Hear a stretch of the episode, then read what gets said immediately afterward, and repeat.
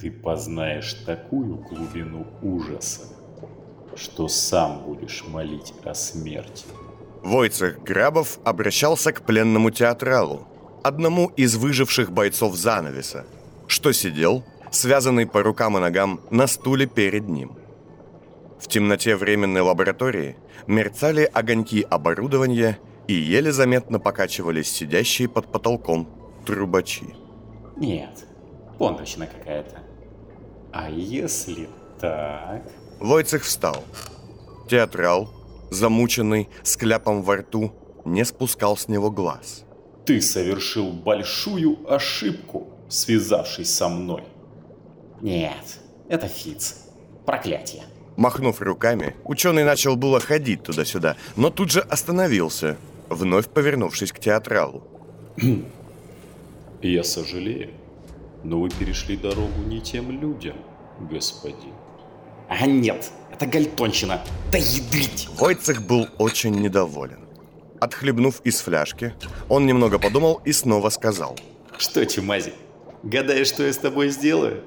А я и сам не знаю. Эх, Эста. Эста, мать ее, Вангальс. С весьма печальным видом ученый взял стул и сел на него задом наперед, положив подбородок на спинку. Понимаешь, я ищу образ. Моя невеста, та, которую вы мучили, как дешевую шлюху. Она же эталон. Стать, манера, фишки. У всех, мать их, есть фишки. Замкнутость, таинственность, жестокость. А я? Вот ваш меценат. Ну согласись, колоритная была паскуда. Спросил ученый, но театрал, не моргая, лишь продолжал смотреть на него. Тогда Войцех встал и снял с вешалки пальто и шляпу Хеймса. Может, одежда мне новая нужна? М? Как тебе? Спросил он, закурив и повернувшись к пленнику.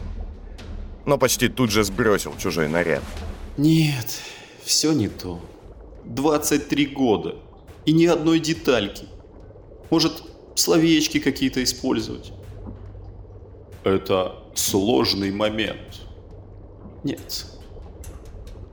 Или, как известно, кому известно. А может, скажем так. А, это Понт так говорил. О, неужели? Ай, это ж буштабель, сука. У всех есть шрамы, ментальные. Это их фишки, почерк. Что гениального можно создать, если у тебя нет почерка? В очередной раз спросил он театрала, но тот даже не шелохнулся. Грабов покачал головой. Проклятие. Ладно, хватит с тебя. Он поднял со стола пистолет и выстрелил в пленника. Пуля вошла тому в живот, и, застонав от боли сквозь кляп, театрал упал на пол. Да ладно! В тот же миг на стене зазвонил Акустон, и Войцех, топнув ногой, обратился к трубачам. Эй вы, убейте его. Да, слушаю. Пока Грабов внимал каким-то новым указаниям господина с хорошими манерами, за его спиной двое трубачей рвали на куски еще живое тело театрала. Закрывая одно ухо рукой, Войцех наконец спросил. Вы нашли остальных? Кто участвовал в похищении моей невесты? Что значит нет? Ау, Гальтон! Вы думаете, раз это чудище убило мецената, я это забуду? Ее, как дешевую шлюху, подвесили над сценой. Я полдня ее успокаивал. А вы знаете, что такое злая Камила Войнич? Вот и я не знал. Кстати, это имеет свои плюсы. Но я не о том. Нет времени? Мольберт, я серьезно не ослышался. Нет времени? Вы... В этот момент на столе Грабова раздался щелчок, и календарь с напоминаниями выдал карточку с надписью «Джипсы. Смещение». Да мать ломать, как тяжело быть гребаным гением. Да что такое со мной? Войцех вернул трубку к уху. Знаете, забудьте. Я сам найду всех, кто имел к этому отношение. Да. В полночь кнопочку нажму и все. Нет, не волнуйтесь. Пока. Акт 2. Интерлюдия 153. Два часа спустя. Войцех, толкая перед собой тележку с ящиками и каким-то аппаратом сверху, вошел в подвал медицинской секции, принадлежавшей джипсам. Внутри ящиков находились механические тела аниматронов, в которые подручные Грабова внедрили останки двух капель. А аппарат был похожим на тот, каким в свое время Хеймс общался с дружком, и какой затем профессор-комиссар хранил в угнанном мобиле. Господа джипсы, прошу прощения за задержку, но сами понимаете, история с моей невестой... Э... Не договорив, Войцех умолк, так как его глазам предстала весьма неожиданная картина. Уже все готово? Каким образом? Массивный подвал был разделен на две части пулестойким стеклом, за которым, в глубине, располагалась медицинская лаборатория. В ней, словно коробка в коробке, находилось и кубическое помещение поменьше.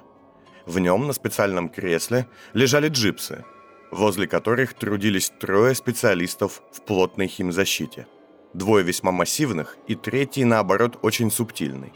«Мы только вас и ждали. Можно начинать», — сказал охранник джипсов, рослый широкоплечий горняк с ожогами на лице и глазным протезом, поднимаясь с лавки. На плече у него висел новый пистолет-пулемет. «Нет, так дело не пойдет. Я не могу работать в чужих условиях». Охранник подошел ближе, смерил Войцеха взглядом и сказал. «Это условия господина Джипса и вы будете им следовать». Войцех ответил горняку таким же тяжелым взглядом. «Вы в самом деле считаете, что ученого можно заставить что-то делать угрозами?» И вы абсолютно правы. Это основная политика государства. Я готов. Горняк передал Войцеху еще одну химзащиту и папку с документами. Убедившись, что ученый начал изучать бумаги, он ввел код на панели – и дверь, что разделяла подвал на процедурную зону и зону ожидания, отъехала в сторону. Любопытное решение. Я бы сделал иначе, но я вижу знакомый почерк.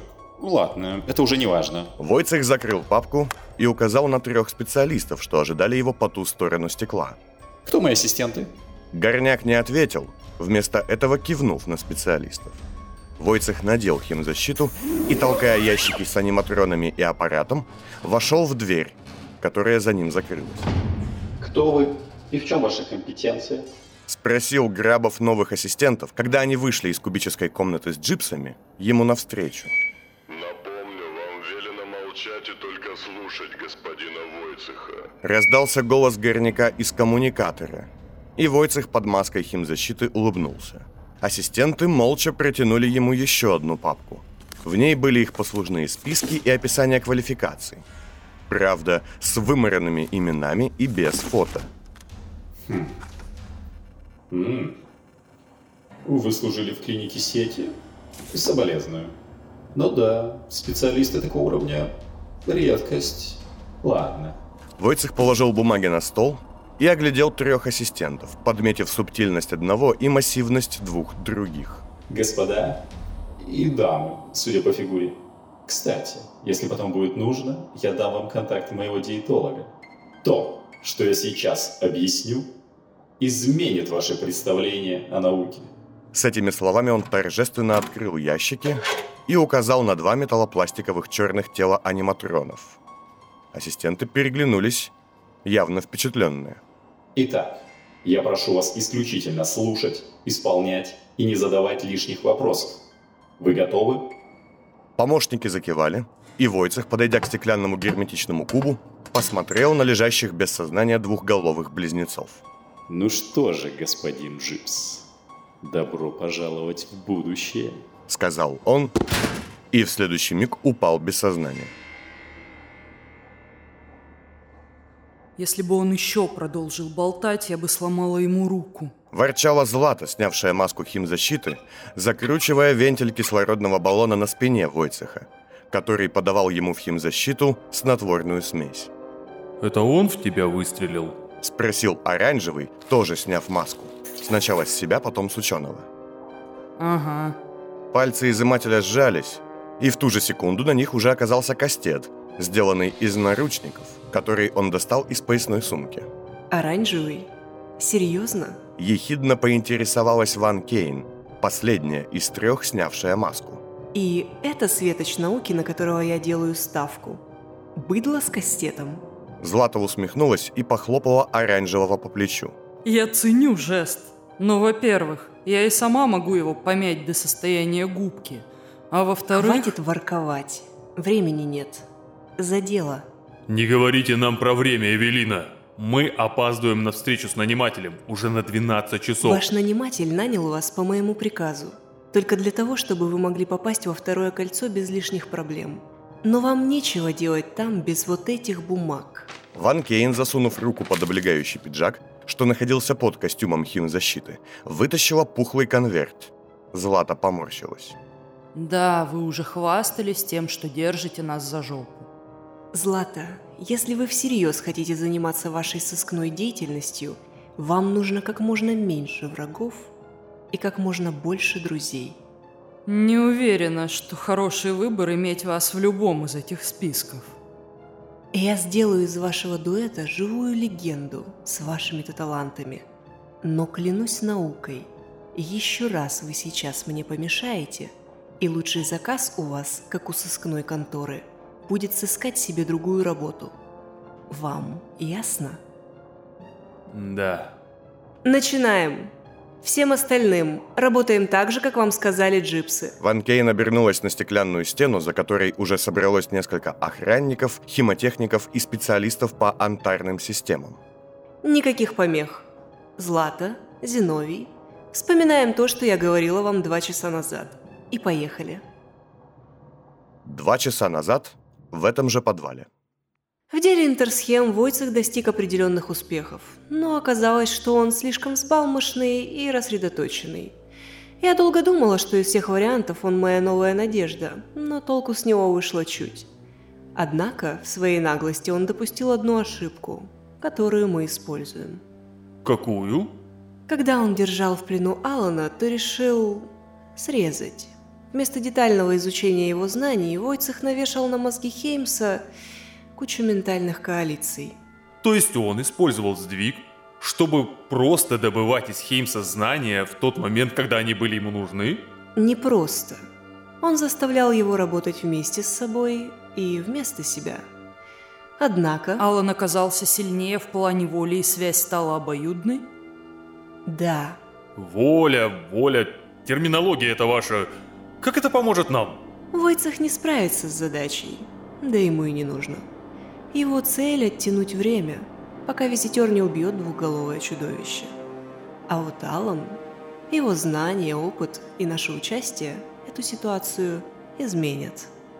То есть вы хотите, чтобы вместо Войцеха нам помогал Хеймс? Не сам Хеймс, а обильные фрагменты его личности и опыта, что в Войцах увязал в своем разуме, верно? Именно. Знакомый почерк. Да, это техника фиолетовой. Как в каком-то смысле и вы оба. За дело. Настоящее время. В этот же момент в одном из тоннелей строительных блоков застенок. Стоило двум сотням рабочих, что уставшие и грязные шли со смены, удалиться – как в широком бетонном тоннеле раздался скрип, и со стены на грязный пол упала вентиляционная решетка, а следом за ней Пим. Так, э, вываливайтесь. Еще час тут точно никого не будет. За Пимом последовал Гейл, который начал помогать выбираться девушкам. И Гейлу потребовалась вся его ловкость и координация, чтобы спустить сестер вниз. Вообще, собирать в кучу эту воронку затея такая себе. Так, тут стоп, дальше не ходите. Впереди продувочная зона, там в жопу стреляют. Пим замахал руками одной из девушек, которая прошла немного дальше по тоннелю.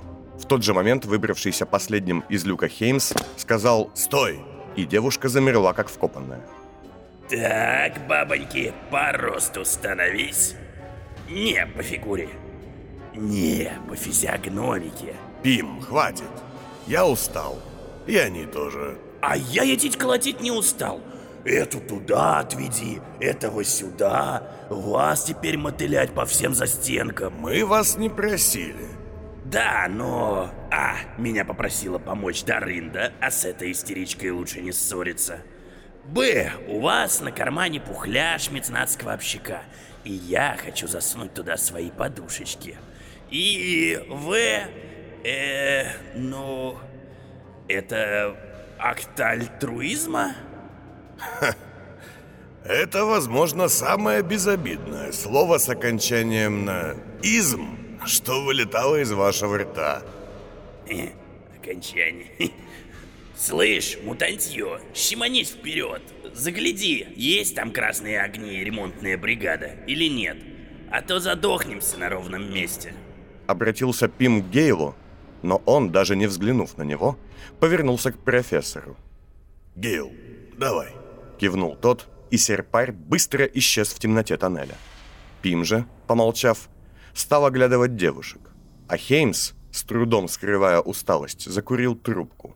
По тоннелю тут же поплыл густой белый дым, утекая в шахту вентиляции, откуда вся компания только что выбралась. И чё, они вот прям тебя слушают, Академия? Да, охота объяснила им, что я теперь их э, проводник, маячок. И делают все, что ты скажешь. В рамках приемлемого. Рамки приемлемо звучит очень натужно из уст человека, чье имя является анаграммой слова «анал», дядя. Хеймс пропустил оскорбление мимо ушей, однако прищурился и уставился на Пима, как на некий объект научного изучения. «Зачем вы продолжаете прятаться от визитера за маской чужой ментальности, если ваша защита уже была сломана? Что это? Остаточная трусость или просто глупость?» Пим ничего не ответил, и Хеймс шагнул ближе. «Ваше имя названо. Ваша одежда благородна. Вы вернулись сюда, в Первое кольцо. Вы больше не старина, Пим. Вы Патрис Мавелер, отец ребенка Камилы Войнич, видный ученый в прошлом. Ваша искусственная личность сломана, маска снята. В чем смысл оставаться гадким уродцем? Пим в один шаг оказался возле Хеймса, и в его руке блеснуло острое лезвие. Слушай сюда, ученый. Ты, походу, рамок не видишь. Надень очки, пока протезы не понадобились. Хеймс нахмурился, и на мгновение на его плаще возникли вороньи перья. Однако Пима это никак не впечатлило. Он лишь медленно убрал блестящее лезвие, но остался на месте. Хеймс же, едва заметно кивнув, словно признавая свою ошибку, сделал шаг назад. Повисла напряженная пауза, которую древний, в конце концов, нарушил в свойственной ему манере. Это, ну, раз такое дело, а можно сисечки посмотреть? Вот у той и этих двух. Ну, пожалуйста. Я думаю, об этом нужно спросить второго сопровождающего. Этого недородка мутантского. Вот еще нашел авторитет. Нет, он охрана. А она сопровождение. Кивнул Хеймс за спину Пима в темноту тоннеля. Кто? Древний медленно обернулся. Судья. Ламия Мэнс. В тот же миг многочисленные вентили на стенах едва заметно повернулись с тихим скрипом. С потолка тоннеля упали несколько мазутно-черных капель. В трубах послышался стук, а единственная тусклая лампа замерцала, то погружая все в чернильную мглу, то освещая все вокруг болезненным светом. В каждой из таких вспышек все отчетливее виднелась фигура женщины, медленно приближающаяся из глубины тоннеля. На этот раз Пим отступил сам и отвернулся. Все тут же стало таким, каким было. Хеймс, ехидно усмехнувшись, затянулся трубкой и спросил. «А можно вопрос, как ученый ученому? Вы же понимаете, что этого на самом деле нет. Что эти вентили не скрипят, что мазут не капает, что это все в вашей голове и не более. Почему вы тогда боитесь?» Именно поэтому, старик. Потому что самая объективная в моей жизни реальность в моей голове.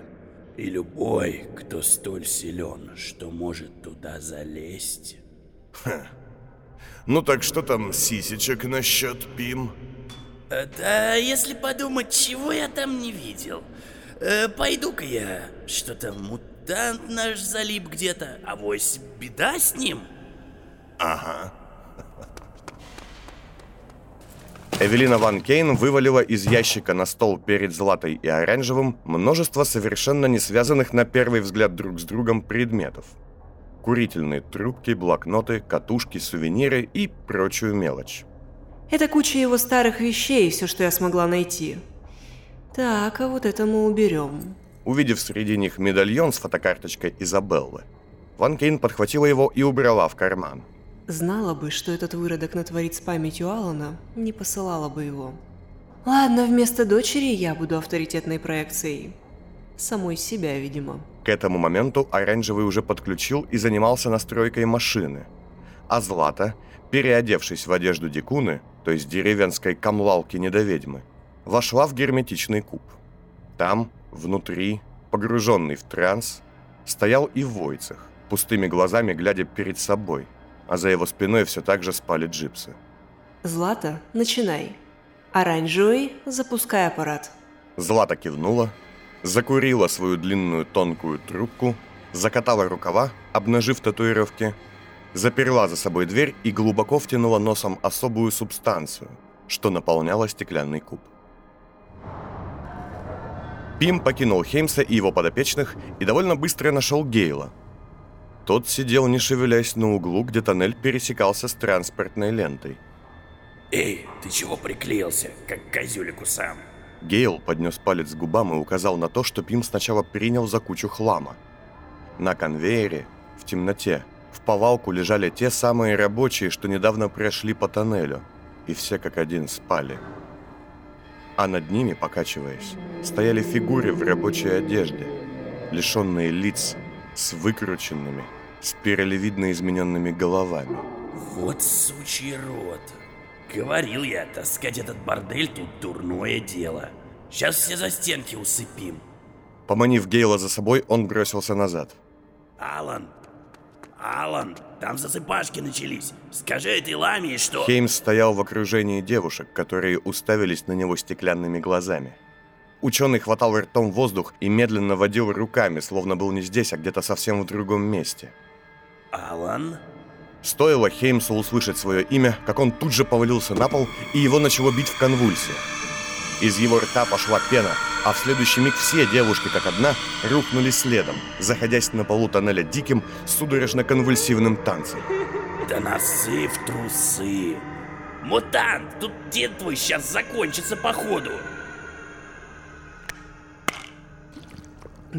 Ненавижу наркотики. Эвелина Ван Кейн проглотила таблетку, не запивая, и поморщилась. Оранжевый, что сидел возле аппарата Грябова, скептически на нее поглядел. Что? Это снимает соматические зажимы и делает меня более... искренней. А без искренности никакие глубинные воздействия невозможны. А, вот и эффект. В этот момент машина издала какой-то писк, и вторя ему Войцех Грабов, запертый со златой в герметичном кубе, к динамикам внутри которого от стола оранжевого шли толстые кабели, вздрогнул. Изыматель чем-то пощелкал на переносной панели, и свет в подвале погас, оставив после себя тусклые лампы внутри куба, создававшие таинственный полумрак, да яркий луч напротив. Ван Кейн, войдя в это светлое пятно, на фоне которого тьма казалась еще более непроглядной, поднесла карту на хват. Алан. Алан. Фокус.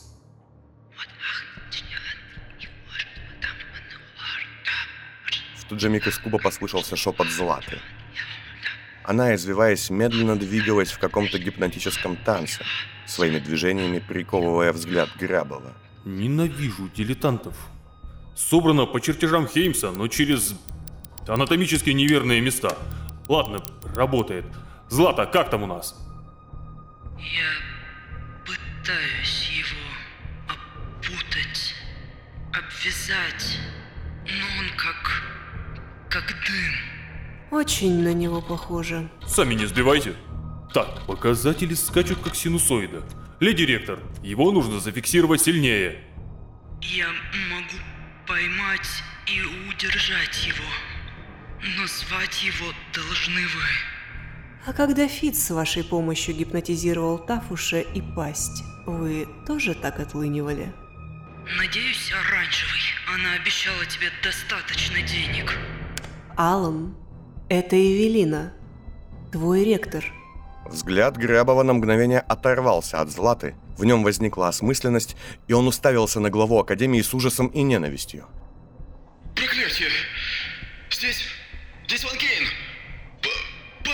Оранжевый тут же подкрутил ручку на панели, и закрепленный на шее у Грабова инъектор ввел в тело ученого минимально возможную дозу препарата. Глаза Войцеха тотчас потеряли блеск. Он точно не запомнит. Не, не запомнит. Я ввел ему тонко сбалансированный фрагментарный амнезиак собственной сборки. Ну и моей наставницы. Кратковременная память... Альбеда! Понял, понял. Продолжайте. Нам нужно больше того, за что Хейм смог в башке Грабова зацепиться. Не забытые факты, а вопросы, загадки, ключевые события. Зацепки. Злата, то и дело поднимая в ритуальном танце какие-то вещи Хеймса, проводила ими перед носом Грабова. То бросаясь на него как дикое животное, то медленно приближаясь, словно танцовщица в особом клубе. Каждый предмет, фото, документ, катушки, Грабов провожал жадным, безвольным взглядом. А когда в руках Златы возникла трубка, то и вовсе потянулся к ней губами, как ребенок к соске. Алан, у тебя практикум через полчаса. Ты опять всю ночь просидел над интерсхемами? Может, мне закрыть доступ к лаборатории до окончания зачетного периода? Нет. Оранжевый с удивлением поглядел на Грабова, а затем на динамики. В герметичном кубе стоял Войцех, но изыматель был уверен, что слышит голос Хеймса. Сам Войцех, теперь уставившись на Эвелину, продолжил. Это сон. Я не здесь. Это воронка. Его глаза округлились, он стал озираться и внезапно закричал. Защити меня, клювастое ты чучело! Ну! Э, что-то не так. Очень не так. Показатели на аппарате Войцеха и на панели оранжевого зашкалили. А Злата тут же словно потеряла ритм и едва ли не упала на пол, уронив очередную безделицу, а затем вперилась в глаза Грабова. Нет. В звук динамиков, что вещали из куба, вторглась воронье карканье. И в помещении стало темнеть, словно его наполнял дым или туман. Ван Кейн отбросила папиросу в сторону, не заметив, как белый дымок, что поднимался с ее кончика, стал черным и начал втягиваться обратно в уголек. Да ладно. Вот ты шпинель кривая. Ну ничего, я тебе и это припомню. Что происходит? Он здесь. Послышался голос Златы, и в тот же миг густой туман, наполнивший куб, сжался в плотную, рослую фигуру шока. Но это... Так не должно быть. Это... Никому не двигаться. Ван Кейн подняла руку, и все замерло. Злата сидела на полу. Оранжевый остановился, занося руку над панелью. Лишь джипсы, до этого неподвижно лежавшие в кубе, едва заметно зашевелились, да по какой-то причине вдруг поднялась рука у одного из аниматронов, что должны были стать их новыми вместилищами. Тишина неприятно давила, пока наконец ее не уничтожил вороний крик, вырвавшийся из динамиков. А следом из них же полетели уже и сами вороны, наполняя комнату. Стой! Ван Кейн подняла руки. Одна была сжата в кулак, а во второй она держала тонохват. Злата, распластанная по стенке куба, обернулась на нее. Эва, сейчас нужно что-то такое, что дотянется до Алана, как бы глубоко он ни был. О, да науки ради, папина пальто, уймись. Иван Кейн раскрыла вторую ладонь. В воздухе, повиснув на цепочке на одном из ее пальцев, стал покачиваться медальон с фотографией Изабеллы внутри. Алан, я убила твою дочь. Птицы, шум, шепот – все это исчезло в один миг, вместе с дымкой и гулом. Хеймс, точнее Грабов, уставился на Эвелину ошарашенным и потерянным взглядом. Я с помощью Бронского, он же Красный, подселила в твой разум идею интерсхем, как в парник. Лучший парник столицы. Но твоя дочь слишком сильно тебя отвлекала, забирала потенциал. Я мирилась с этим, но когда время начало поджимать, велела убить ее. Отправила своего лучшего человека, чтобы он подстроил ее убийство. Словно это сделал Резак. И ты, как всегда, начал глушить тоску и отчаяние работой. Ван Кейн подошла ближе, вплотную к стеклу, и закончила. Изабеллу Хеймс велела устранить я. Нет. Прости, Алан. Это было необходимо. Ты тратил столько ментальных усилий на никому не нужную любовь. А великая идея прозябала на дне твоего восхитительного разума. Убью тебя! Войцех начал дергаться, но крепко держащие его ремни не позволяли толком шевелиться. А оранжевый, увидев нужные данные, воскликнул. Готово. Он здесь. Все. Вводи фиксатор. Нажатием кнопки изыматель подал особую субстанцию в Грабова, и уже через несколько минут конвульсивно дергающееся тело обмякло. Все. Неожиданно крепкую связь Войцех навязал. Ладно, дальше будет легче. Навыки Хеймса руками Войцеха сделают все так, как нужно мне и Джипсам, без ненужных сюрпризов. Вы... То, что вы сказали, это правда? Какая разница? Это важно? Да вот не знаю. Считать вас самой отвратительной обманщицей столицы или самым жутким чудовищем? Знаешь, Оранжевый, мне было бы очень приятно, если бы в твоем представлении я была и тем, и другим. Давайте уже перетащим это жирохранилище в более приятный контейнер. Скомандовала Ван Кейн, и в помещение вошли остальные ассистенты, чья задача заключалась в работе с механическими телами и помощи в смещении. Закипела деятельность. Потянулись кабели и шланги, воздух густо наполнился антарным напряжением, химическое и гипнотическое оборудование с гулом и щелчками начало свою работу. Процесс занял несколько часов. В этой части работы Злата участие уже не принимала и, полностью уйдя в себя, погрузилась в недра сознания. Ван Кейн то и дело проверяла деятельность Оранжевого и остальных ассистентов, впрочем, тоже не особо погружаясь в работу. Время от времени глава Академии доставала из кармана несколько красных тканевых лент, глядя на то, как на одних из них цвет медленно меняется, становясь серым. Всем руководил Войцех, бесцветным голосом, в котором едва ли угадывались интонации Хеймса, поясняя и поправляя. Оранжевый постоянно проверял, что искусственный сдвиг держит нужный психотемп, и задумки Грабова не испортят процесс квазисмещения джипсов. Наконец, когда аниматроны вздрогнули синхронно с близнецами, лежащими рядом с ними голова к голове, Ван Кейн, потушив папиросу, спросила. Мы закончили? Злата, тут же вернувшись в себя, тоже подошла к изымателю. Да, Войцех будет помнить о том, что сделал так, как он хотел, чтобы это было сделано. Злата, не беру обратно ни одно из своих скептических замечаний о так называемом колдовстве, но выражаю искреннее восхищение тонкостью проделанной работы. И вот у слова «спасибо» появилось самое занудное воплощение. Тогда мы уходим. Сказала Ван Кейн, разворачиваясь к дверям. Оранжевый, уже упаковав все свои вещи, шагнул было за ней следом. А вот степнячка, уставившись на Грабова, лежавшего без сознания, не двинулась с места. Злата, мы уходим.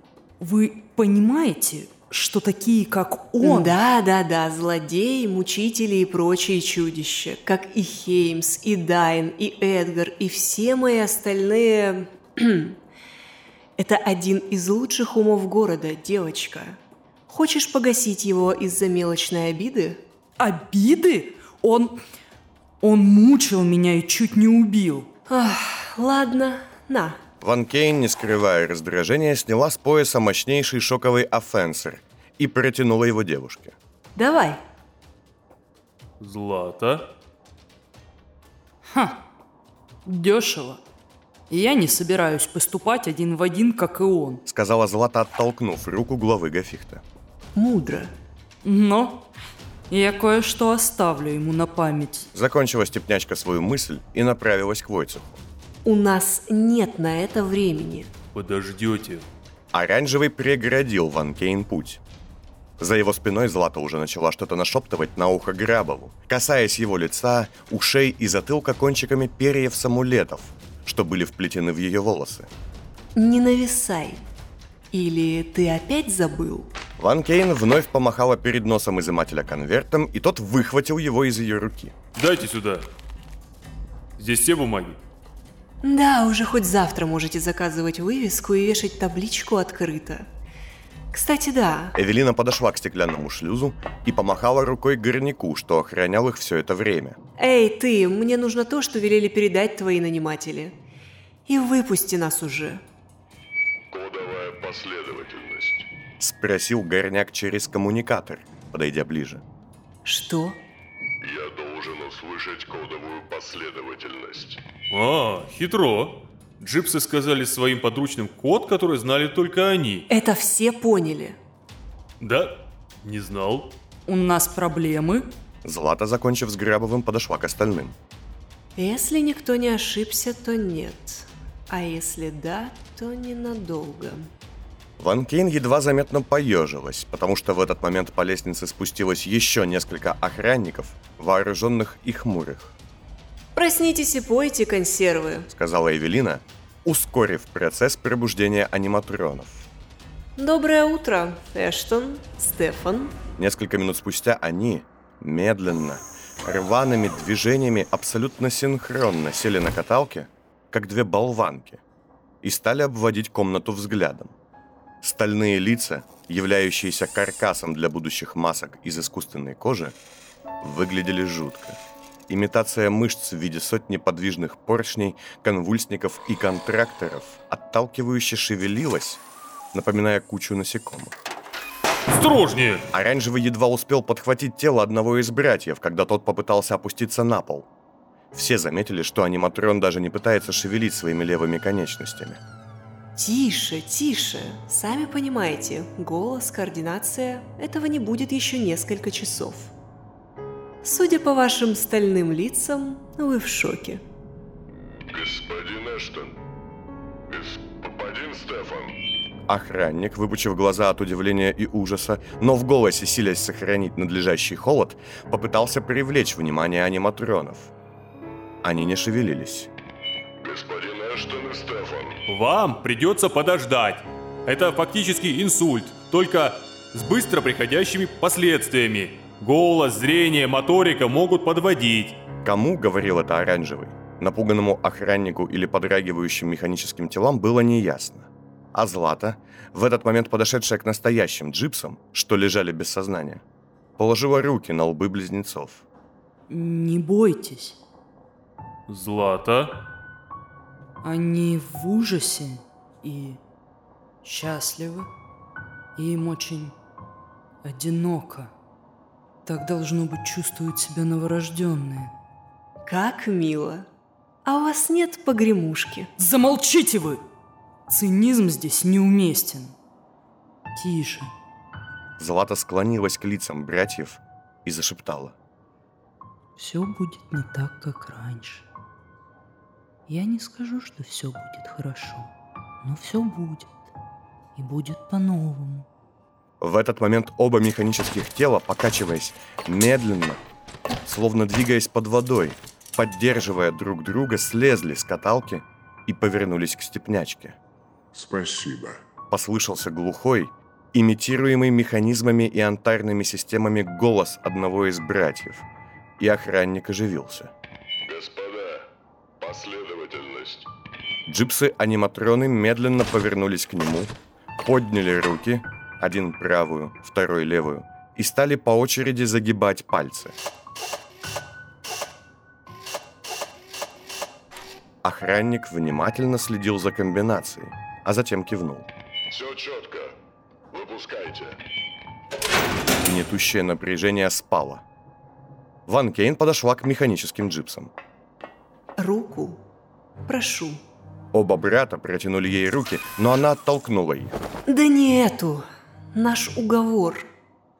Братья переглянулись, ненадолго замерли, с удивлением, точнее с тем, что поршнями и конвульсниками заменило удивление на их лицах, изучая сами себя, а затем махнули руками охраннику. Уже через пять минут перед Ван Кейн положили на стол ящик с первым протезом Симонова внутри, что был отсоединен еще в Гарипе. Великолепно. Сказала она, оглядывая причудливую вязь машинной татуировки, нанесенной на материал протеза. Это часть гипнографической системы Маклиса? Эта часть не лезь не в свое дело. Но да, вторая из трех, что уже у меня. А где третья? О, третью я заказала с доставкой еще месяц назад. Думаю, прибудет со дня на день. Ладно, разум ведет. Ван Кейн подхватила руку, обвела всех взглядом, закурила, накинула пальто и вышла из подвала. Они будут лежать здесь, а их разум находиться в этих аппаратах? Спросила Злата, глядя на то, как новые тела джипсов подошли к своему единому телу близнецов и уставились на него, словно видели впервые. Оранжевый кивнул. Это потрясающе. Технически они даже не артефиты, потому что в артефитах части человеческих тел служат лишь рабочими элементами, не более. А здесь мозг и позвоночный столб, башка кружится. Так работает резак. И работал понт. Находишься в одном теле, но вторгаешься в другие. Да? Не знал. Мне пятно рассказал. Злата подметила, что руки изымателя трясутся, а сам он заметно нервничает. Эй, ты чего? Мне жутко. Почему? То, что я вижу, то, что мы сделали, это одно из величайших достижений науки, Злата. Такого не делал никто никогда. Ну, в официальных источниках.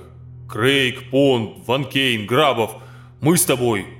Мы создали это. Тогда почему тебе страшно? Потому что Эвелина закурила, надела пальто и просто ушла. Есть мнение, что мы отложим открытие конторы на недельку, дружище. Мы не идем в Доналункур. Что? Почему? Ты сама так хотела. А теперь я хочу увидеть то, чего она боится так же, как ты ее.